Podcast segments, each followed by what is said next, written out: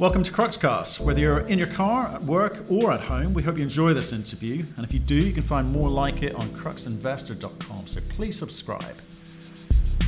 We talk today to Roger Lemaitre. He's the CEO of UEX Corp, a junior uranium explorer with assets all across the Athabasca Basin. We discussed their 2019 trials and tribulations, his hopes for 2020, plus he gives us some insight into winners and losers in the uranium junior space. Roger, how are you, sir? Doing great. How about yourself? Yeah, lovely, lovely. So we spoke back in September. You were over for the WNA, Correct. pounding the streets and, and telling the story. Um, so why don't we kick off with one minute summary of your business for people new to this story, then we'll kind of get into some of the detail. Well, UEX being a uranium company with dabbles a little bit in the cobalt space, uh, what we're different than most other groups is because we sort of hold a portfolio of opportunities that range right from ready to develop uranium deposits through to grassroots projects. So while lots of people either have projects ready to develop or grassroots projects, we span the group of, of opportunities across the the uh, the, the wide range of, of opportunities. We um, our goal in the, in the medium term, while we wait for uranium markets to move, is to continue to grow our inventory of pounds by looking at our mid stage to late stage project target in our target inventory and developing those. Right. Okay. Well, th- th- thanks for the summary. Um, let's get the. There's a little side story that you've got called Cobalt. Let's get that out of the way so we can focus on the, on the on core business. So. Uh, again, remind people, it was talk of a spin out last year. The, the, the cobalt market tanked. Um, you decided not to go ahead, I think probably quite rightly, uh, with that spin out. So, wh- where's all that at at the moment? So, right now, uh, last year we, we sort of took our West Bear deposit and grew it, made it larger. Mm-hmm. Uh, we're in the process of putting the resource together for that still. Um, and so that's going to be out here fairly soon.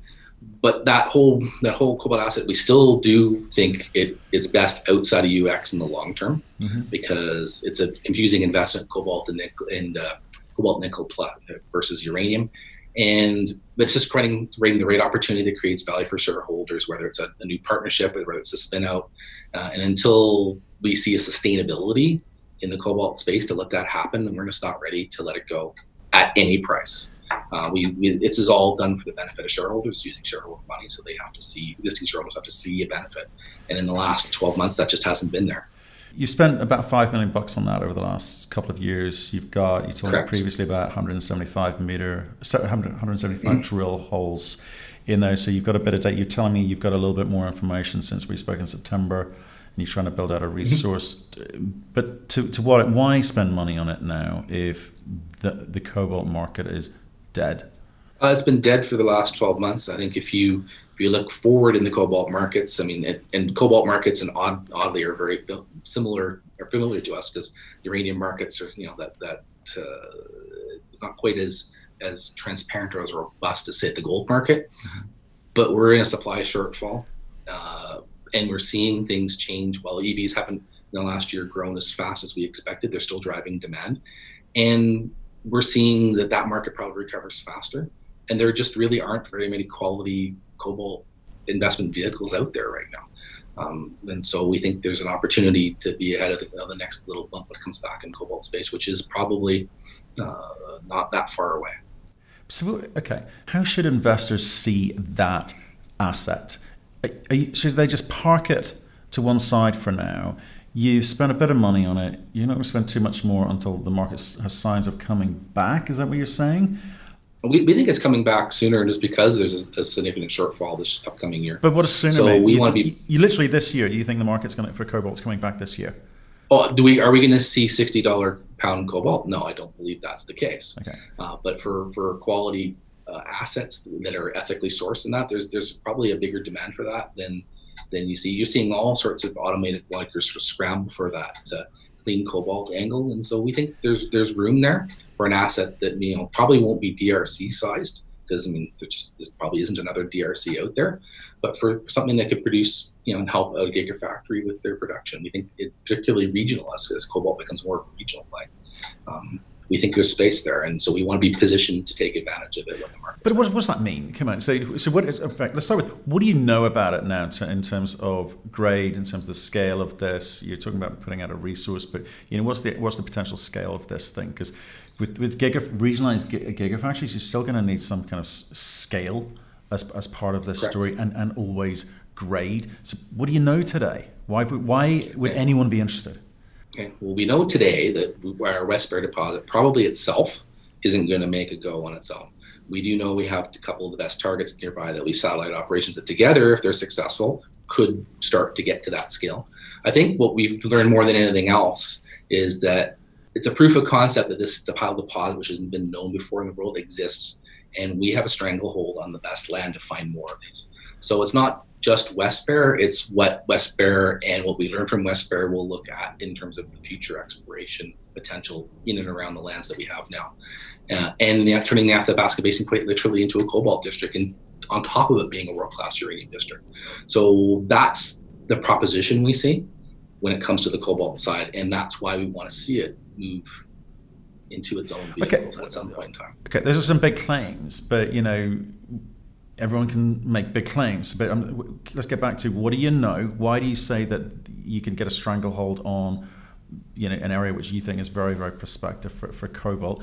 And where's the where's the value in that? You know, how do you know you can get at this economically, for instance? Well, I think it comes down to your approach, right? So it, I look back and take the cobalt space and say, what did uranium do 40 years ago in the Athabasca Basin where we're focusing today? And they focused around the basin margins. They focused on spots that were pitable. They focused on stuff where there was infrastructure development. So when we look at our our assets right now, where do we have assets? Eastern Basin, Western Basin, generally in the shallow margins, infrastructure plus, particularly in the Eastern Basin, all open pitable. Mm. And more than anything else, is that nobody looked for these things, but they used them as pathfinders to find the uranium deposits. And we're seeing that actually, if you look around these uranium deposits, these cobalt deposits are nearby because they're part of the same systems that form them. So we have a database of thousands of drill holes that were drilled looking for the uranium, but never looked in the basement where these cobalt deposits are being found. And as we look across the basin, not just on our lands, but others, we're seeing the signs of those things being there, but even though people didn't want to look for them. And so, yes, I think that's uh, so. You sit there and say, "Where? How are you going to build a strategy for this?" I want the shallow land where it's pitable, next to the roads, next to the power, next to the airstrips, and we have a, stranglehold on that land right now. And we've identified targets that need to be tested up in the cobalt space. So our proposition isn't so much we're going to find the one deposit we have it today.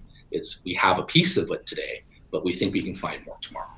Okay. Because we have that unique knowledge. Right. So that's giving a bit of a clue about your business plan. Because you know, the, trying to get junior miners to talk about business plans is, is like pulling hen's teeth. It's like so for the cobalt component, you've got part of what you feel you need. You've got to go out and you know get more parcels of land and prospective targets uh, in there put that together and then kind of work out what you've got. That says to me the spin out is not happening anytime soon. Uh, I'm going to turn back a little bit. Say we have a good chunk of the parcels of land already. Okay. So we don't have to acquire it. Um, would we like to acquire others? Sure, but that's going to be a challenge. But we think with what we have already, we have that there. So what's the timing then? I, I we like to see it evolve out in the next 12 months, right? Because we think that's that's one or the other may or may not move, but when we look at our stock price over the last uh, 12 months, we don't move with uranium, we don't move with cobalt, we kind of work in the middle. And I think that's a clear indication that they need to split. Yeah, I mean, the share, the share, the share you know, on, on, on, your share price, you know, you started the year at about 18, you're down at about 13. I mean, compared to your peers, that's fairly atypical. Well, I think some have suffered a lot more actually. But yeah, it's been a strange up and down year for you guys in terms of what people think about you and what what um, why, why, why do you think that is? I mean, is it, clearly you've got two of the most difficult commodities, cobalt and, and uranium. So you know that that's been tough. But people are still still listening. People have been listening though at, at, at, periods. What are, what are they buying into? Well, I think if you like the uranium story, our portfolio thing makes sense for you. If you like the fact that we can move some projects forward, on the cobalt angle, you have what's what's interesting about us is that there are very few opportunities, in particularly in the North American sourced market for cobalt to find something. And but the part with the cobalt that's been challenging over the last year is that there was a lot of in a year and a half or two years ago when things were flaring up, uh, a lot of noise but not a lot of substance. So I think what you're seeing with the, some of the we're getting a consistent drill results with our program. People seeing there is some substance there, um, but yeah, difficult markets. So people people are waiting to see. I mean, do, do you think you could be accused of not having substance? I mean, you've got not you've got you're in cobalt, you're in uranium, you've got last time we spoke 21 projects. You didn't have a lot of mm-hmm. cash. Mm-hmm. You've got about a lot of experience, but you know that's a lot of moving parts with not a lot of money and not much happening in the market. I mean that that's a bit tough, right? Uh, it's tough, and, and I guess you could, if you if you're a shorter term investor, then yeah, I would agree. You would argue and say, yeah, this is a you know this is a tough company to be in. Uh, UEX is definitely a longer term company uh, with a longer term outlook in both the commodities they're in. So if you want to be positioned in that, you know that, then you have to make that decision on your own. If you want to be in a two, three, four year uh, cycle, and and I'm not going to say otherwise because that's that's what it's going to take. Good. Okay, that's good. I like that. Um, so let's talk about your investors. What you you know what type of investor you want? Then you want someone who sees this as a medium to long term hold because you know where you sit in the cycle. That's what you, that's what I just heard. Okay. Um, I would agree. Right. So let's come on to thank you for dealing with the cobalt component. So let's talk about the second element, which, which is uranium. Like I say, last time we spoke, you had a lot of assets. You got a lot of assets. Mm-hmm. Some you were focused on more than others, obviously, but again, let's talk about the business plan here. Why have you got 21 different assets or whatever the number is today? Because I don't know what you've done since September to today. What's the plan? we have that large port. The, the, the plan is sort of threefold on the uranium front. So we have the projects that we're ready to move towards development, and we know the market doesn't support that yet. So we got to park that in the short term. So uh, we have 21 projects, which is clearly too much for a uranium company of our size and our size build. Uh, but it's hard to get rid of good land that we can hold for next to nothing. We don't. It doesn't cost us to hold the vast majority of these properties, so there's absolutely no reason to get rid of them. Mm-hmm. Uh, I would love to find partners to work on all of our non-core, our three non-core uranium projects, but it's a tough market to do that in, and, the, and so we'll wait because we can afford to wait on those projects. Mm-hmm. So then we're going to the focus in the medium term is the three sort of flagship uranium projects: Shea Creek, Christie, and, and Horseshoe Raven uh, or sorry, uh, Christine Hidden Bay, excuse me. Mm-hmm. And there, our goal is to grow the resource spaces that we already have. Okay. By, by putting in modest investments, not mo- monster investments, on more advanced projects. So I'm not looking at a piece of moose pasture, but looking at ah, here's a mineralized hole that needs to be followed up, or here's a system that needs to be followed up. So more of the lower hanging fruit. And so the idea is to grow the resource basket when the market says we can move forward with the development projects. Okay, so you raised a bit of money in November, late November, beginning of December, about 1.5 million Canadian. Yeah. You, when you spoke in September, you had circa five million bucks. How much cash are you sitting on today? We're sitting on about three and a half million today. Three and a half. We did do work in uh, when we spoke last. We were actively drilling at Christie Lake, and then we did a program right next door to the Sue deposit on McClean Lake as well. Right. So, so let's talk about the program of activity for this year, because three and a half million bucks is that going to see you through to the end of the year? Where are you going? Uh, yes, it will, but but we're gonna we're gonna put modest investments. We're not going with huge things. Uh, we didn't feel it was appropriate at uh, the stock price we were at at the end of the year to go out and raise five or six million dollars, and, and, and that, that, dilution was just not fair to existing shareholders. Could you um, have? So we're gonna do. Could you? Oh have? yeah, absolutely. We, we we did turn down money. We is did it, turn down money. Is this because it's flow through money? You know, you, you've got flow through oh, money. Ab- absolutely. Right. So absolutely. do you think is flow through money easier money to get because it's it's kind of a tax break, right? So is that easier for you to persuade people to give up, or is it the story still still as hard? Oh, it's always a hard story, um, but flow through money can be easier. There's no doubt about that than the hard dollars. Um, what I liked about our flow through financing is it was a quick call to to three big the big three biggest flow through players in the in the space cost us nothing in terms of commissions because it was done straight up. So it was the best deal we could do for shareholders. No warrants or units attached uh, which some of the other flow throughs that we saw in the space definitely had those attached. And then what it allows us to do is continue to develop at a very very modest pace the higher priority tar- our highest two priority targets this year. Right. Okay. And okay that makes sense. Um right so the you've come up with a, a reduced plan for the year given 2019 didn't turn out the way uranium hawks hoped it might? Uh, 2020 has been a again a slow slow start. No real news. The macro story builds as ever.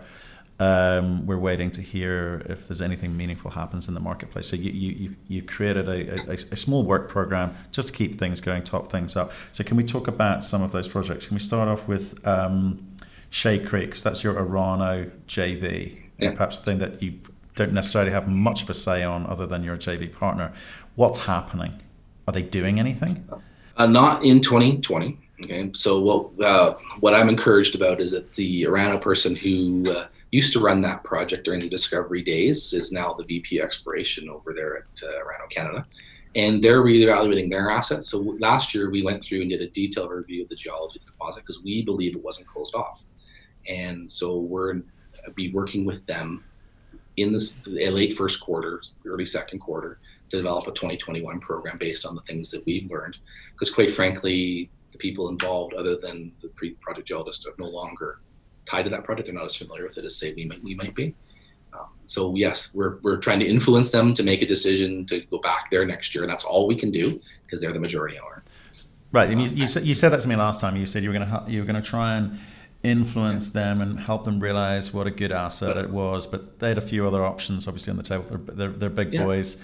Um, but I think I think when we talked to them and showed them what we showed them last time at our November joint venture meetings, it was sort of like, oh wow, you see big opportunities here that we didn't see, and, and quite frankly, um, I think getting them to understand that a little bit better is what we have to do. And, and unfortunately, they're a very regimented company and things go at a certain pace. So um, so nothing's happening this year. 20, nothing's happening. Not at Shea Creek. No, and, and, and quite frankly, given how much money we raised, I'm very happy that's the case because you, you, we wouldn't.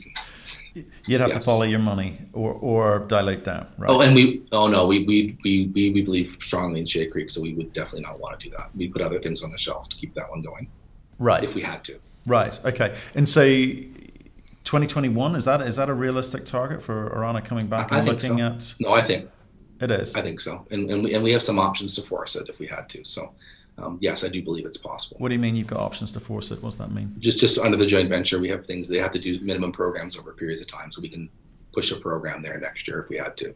Right. So at that point, you'd need to go and raise money to be able to you know, keep up with your absolutely right. Okay, absolutely. Okay, so no real news there. You told me you needed forty eight dollar, no, sorry, fifty five dollar uh, around that yeah price to to make it break even and then above that to obviously make it well incentivize you to do something with it so that's yeah, I think that's that's about right still that hasn't really changed okay so a long ways to go on that one um, can we talk about horseshoe You've got a PEA on that, as I remember. We do. Back in 2011, we did a PEA. Right. Uh, well, things have gone up and down. The, the, the value, the that value PEA is probably still the same. The the biggest challenge we've had with that project is is getting access to to toll milling at one of the two nearby mills, right. and so that's why we went back a couple years ago, looked at the heap leaching option, and that so far has shown to be really really quite cost effective. But we know the next stage of the heap leaching test is a significant ticket item uh, in terms of costs, and we're in the you know it's not just a couple hundred thousand, it's, a, it's probably five plus million. So we're not ready to move that in the current market today. Right. Okay. And then Christie? Christie is all about follow up to the Aurora North. And the last time we talked, we were saying, hey, we've we're out there drilling some holes. We're looking for an extension uh, to the Aurora North. So mm-hmm. we did we did do that, and I'll I'll come back to that in a second. Uh, we did find mineralization on another area of the property at a more more I would not say advanced stage, but more earlier stage on the parallel trend, a B conductor trend. Um, but probably what excites us more than anything else, we were looking for this offset based on the winter geophysical work we did. We know that between the Aurora deposit, which is our most northeasterly one, and the property adjacent to us, which is also owned by Cameco and actually part of the McArthur River property, mm. they had a significant intersection on there, and we couldn't understand why our trend ended or the system ended. Yet we know it popped up again until we saw this geophysical work that suggests there was an offset. Right. So last we, last time we talked, we were in the process of starting to drill that offset, and while we didn't find mineralization, what we did find is we found the linking structure that suggests, and it was altered with significant uranium chemistry in it, which is usually indicative of being close to something. So this year we're going to go back and say, well, the problem is the, the anomaly is wide enough that we need something to focus it down a little bit tighter. Mm-hmm. So we're going to do some geophysics this winter and then follow it up with, with some with a small drill program to prove up concept that we are on that offset system. But last year's work, while not a success in terms of finding new mineralization, it did tell us the system is continuing to the north as we thought of it. Right. Okay. So if I look at your program, you, you obviously raises money. You've got three and a half million bucks left. You're going to a, a reduced program, market conditions being what they are, makes sense. Your overhead wasn't spectacular, as I remember. Um, no, we're, we're burning about 125 to 140,000 a month. Yeah, so mm. not crazy, not crazy. Um, it, it, just seems, it feels to me when I'm listening to this, it's kind of I know you're not hunkering down, but pretty close. And do you think? Yeah, no, it, it's re- it's reduced for sure. Yeah, we, we, could do a lot more if we had a lot more money. It's just um, we need to. I think everyone needs to see the market turn. It, it, the question is how. I think probably there's no doubt that even in the tough markets we've seen in uranium in the last few years, a new discovery has a huge impact on the market price and perception. But it has to be a good new discovery, and there's no doubt that that still has an impact. Uh, but doing nothing, absolutely nothing at all, doesn't create value for shareholders either. We have to at least do a little bit of work. Mm. So we're taking our top top target, which I think if anybody had this in their portfolio, they'd be all over it. Right. Like we would want. Okay, okay, no, that, that, that's that's fair enough. I, I, I understand that, but it's are you, are you, frustrated by this whole process? I mean, you must be to a huge degree frustrated because the the the the, pri- the you know commodity price is is doing what it's doing. It's making it hard for you to raise money cheaply. You you can't do very much, but you're out of control in a way, aren't you? in, I guess I need out of control. Well, I, you're, you're, you're, I'm trying to think of what elements are you in control. You raised a little, you've raised a little bit of money. Okay, fine. You've you've done a, a little drill program to make people really think you're, you're you're doing something. You're not sitting there just picking up a salary waiting for the market to turn because that could that could be the end of the year, right? I get that, mm-hmm. but so many other like you've got Orano. You're not in control of when the, when they get moving on on that. Um, course, you're you know your PEA stage and you're evaluating. You're you're nowhere real really kind of creating the excitement or momentum for people to buy into. And Kirsty, you know, Kirsty Christie is relatively early early stage, and you're trying to work out what you've got there. Then you've got a whole bunch of other assets which you say don't cost very much. You can hang on to them, and maybe that's quite attractive to people looking in and you know waiting also waiting for the market to turn because you know you know with Orano the kind of is it would you count that as a farm out, farm out or a JV? You're calling it a JV. Yeah, yeah. Um, it's a joint venture. It, but is is that what you are? Is that what you'd be better doing? Just going and getting a bunch of you know JVs with them and like people with JCU rather than trying to do this stuff yourself? Isn't that cheaper? Oh, I, I, I, oh yes, it'd be would be wonderful if we could do that. The question is who's buying, and right now no one's buying. And even if they are buying, the question is, can they complete the buy?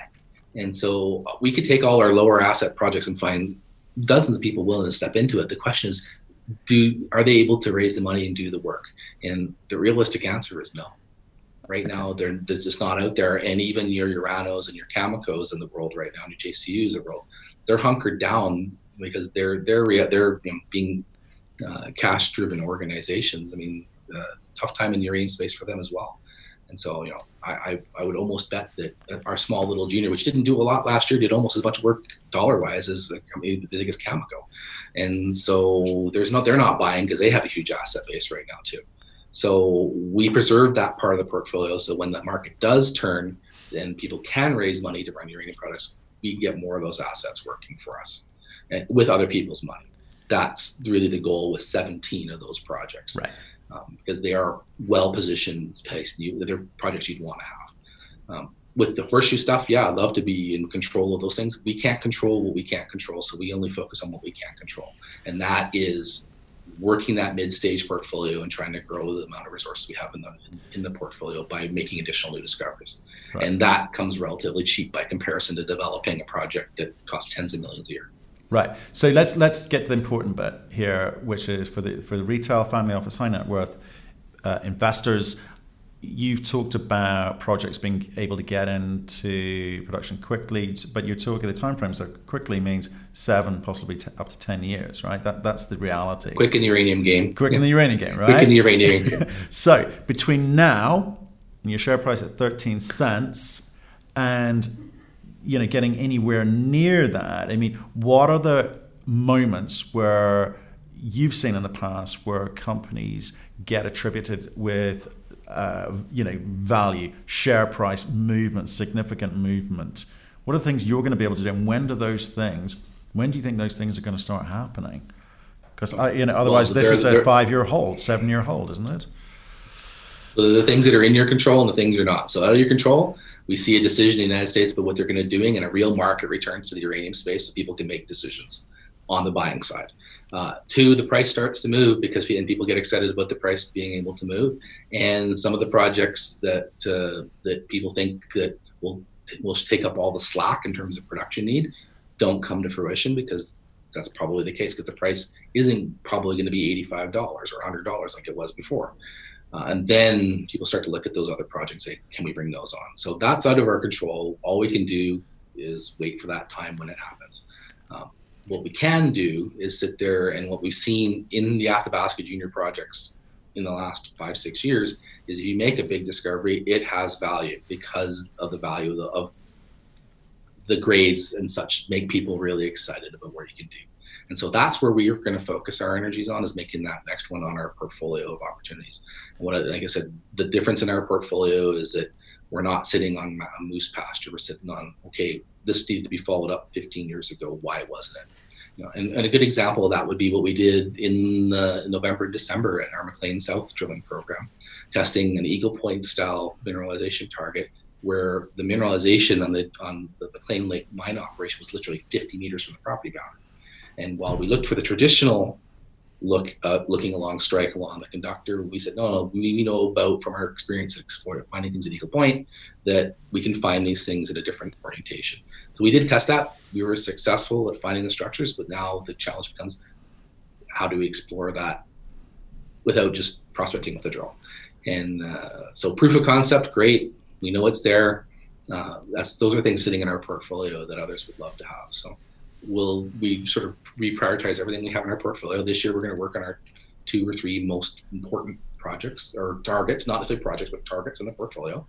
And then we'll reevaluate where we are in the later half of the year and say, okay, what do we want to do next? What is the market telling us we can and can't do?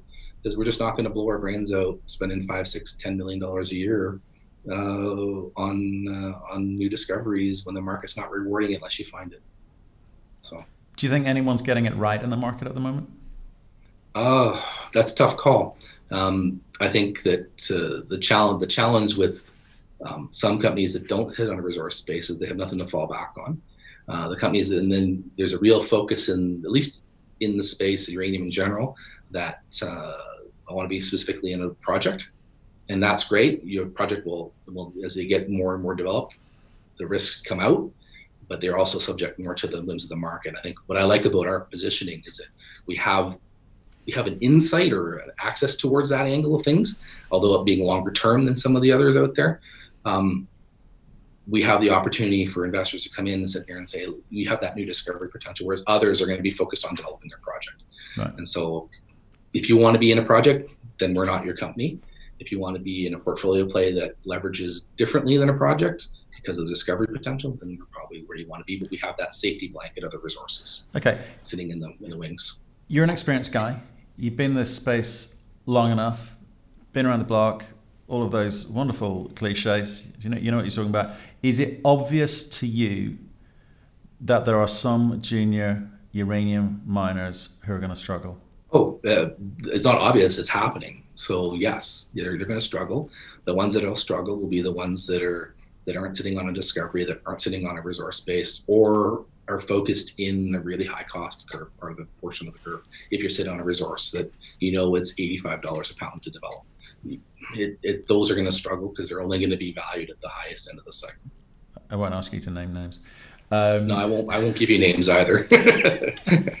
um, okay, so what? So what? So you're saying that they're they're going to struggle because they don't have the, the grade. They're not going to be able to produce you know, below 85 bucks, 100 bucks. We, we've heard this story a lot. That's interesting. Okay. Well, I, I guess if you want to focus in the uranium space, you want to be in the low cost half if you can, because uh, you you have a dominant producer out there that, that can dictate the price, and if you're if they're not going to they're, probably I can't see groups like Kazatomprom seeing 100 well they love 130 dollar uranium they're gonna they're gonna supply what they need uh, and and it's probably not enough but it'll have an impact. So you, you want to survive in this market you got to be in the low cost half here's a question for you.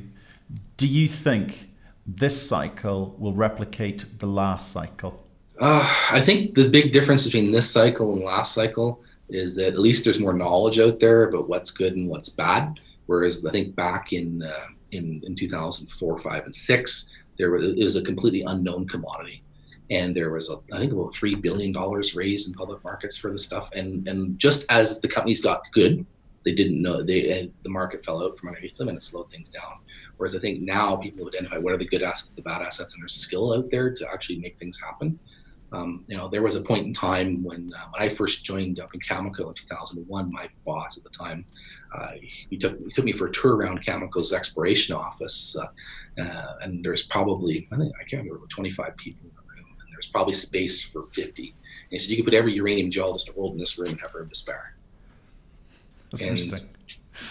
And so that's where we were on the last run up. It's a very different uh, situation now. So my hope would be that in the next run up that there's going to be more success for the investors because quite frankly there wasn't enough success i mean there were some some stellar successes in the space in the last run up but given what was invested there wasn't enough of those well yeah there was there was there were 500 uranium companies 450 of which don't exist anymore. So a lot of people lost a lot of money. And I, get, I guess that's what i'm getting to you know because we look at some of the stories which exist today of the of the 50 or so and you know you've said it's clear to you and i think it's, it's clear to us the ones which will struggle because they just the numbers just don't support the story that they're telling. Um, and of course there will be new entrants and there will be consolidation always are and, always are it's the way it goes and that's and that's fine but i'm more concerned with making sure that retail guys don't get caught up with the storytelling and one of the big stories i keep hearing is it's we're going to replicate the last cycle. We're going to replicate the numbers in the last cycle, and I'm like you. I'm not mm. so sure that's entirely true. Um, I, I, I, hope people won't make the same mistakes, and I hope people won't lose as much money because people talk about the big gains, they don't talk about the big losses. Yeah, there, there was a lot, there was a lot of money raised by changing it into something uranium back in 2006, and I don't think that's going to happen again. We, we, had that with uh, blo- blockchain uh, recently, actually. Mining companies becoming uh, blockchain companies. Well, look, uh, Roger, thanks very much for that update. Like I say, I, I, I, I always appreciate your honesty and candor. Um, you, you, I think, sensible approach to um, you know the market at the moment, your fundraising, and you know what you're what you're trying to do. So. Um, let us know how you get on with the drill program. Uh, keep us up to date. Give us a call. Be delighted to take it. We will definitely do that. Thank you very much. Appreciate you asking these these cool questions. Thank you for listening. If you've enjoyed the interview, why not subscribe to Cruxcast or our website, cruxinvestor.com, and of course our YouTube channel, Crux Investor. Plus, you can catch us most days on Twitter and LinkedIn. We really love getting your feedback, so please keep it coming, and we'll speak to you again soon.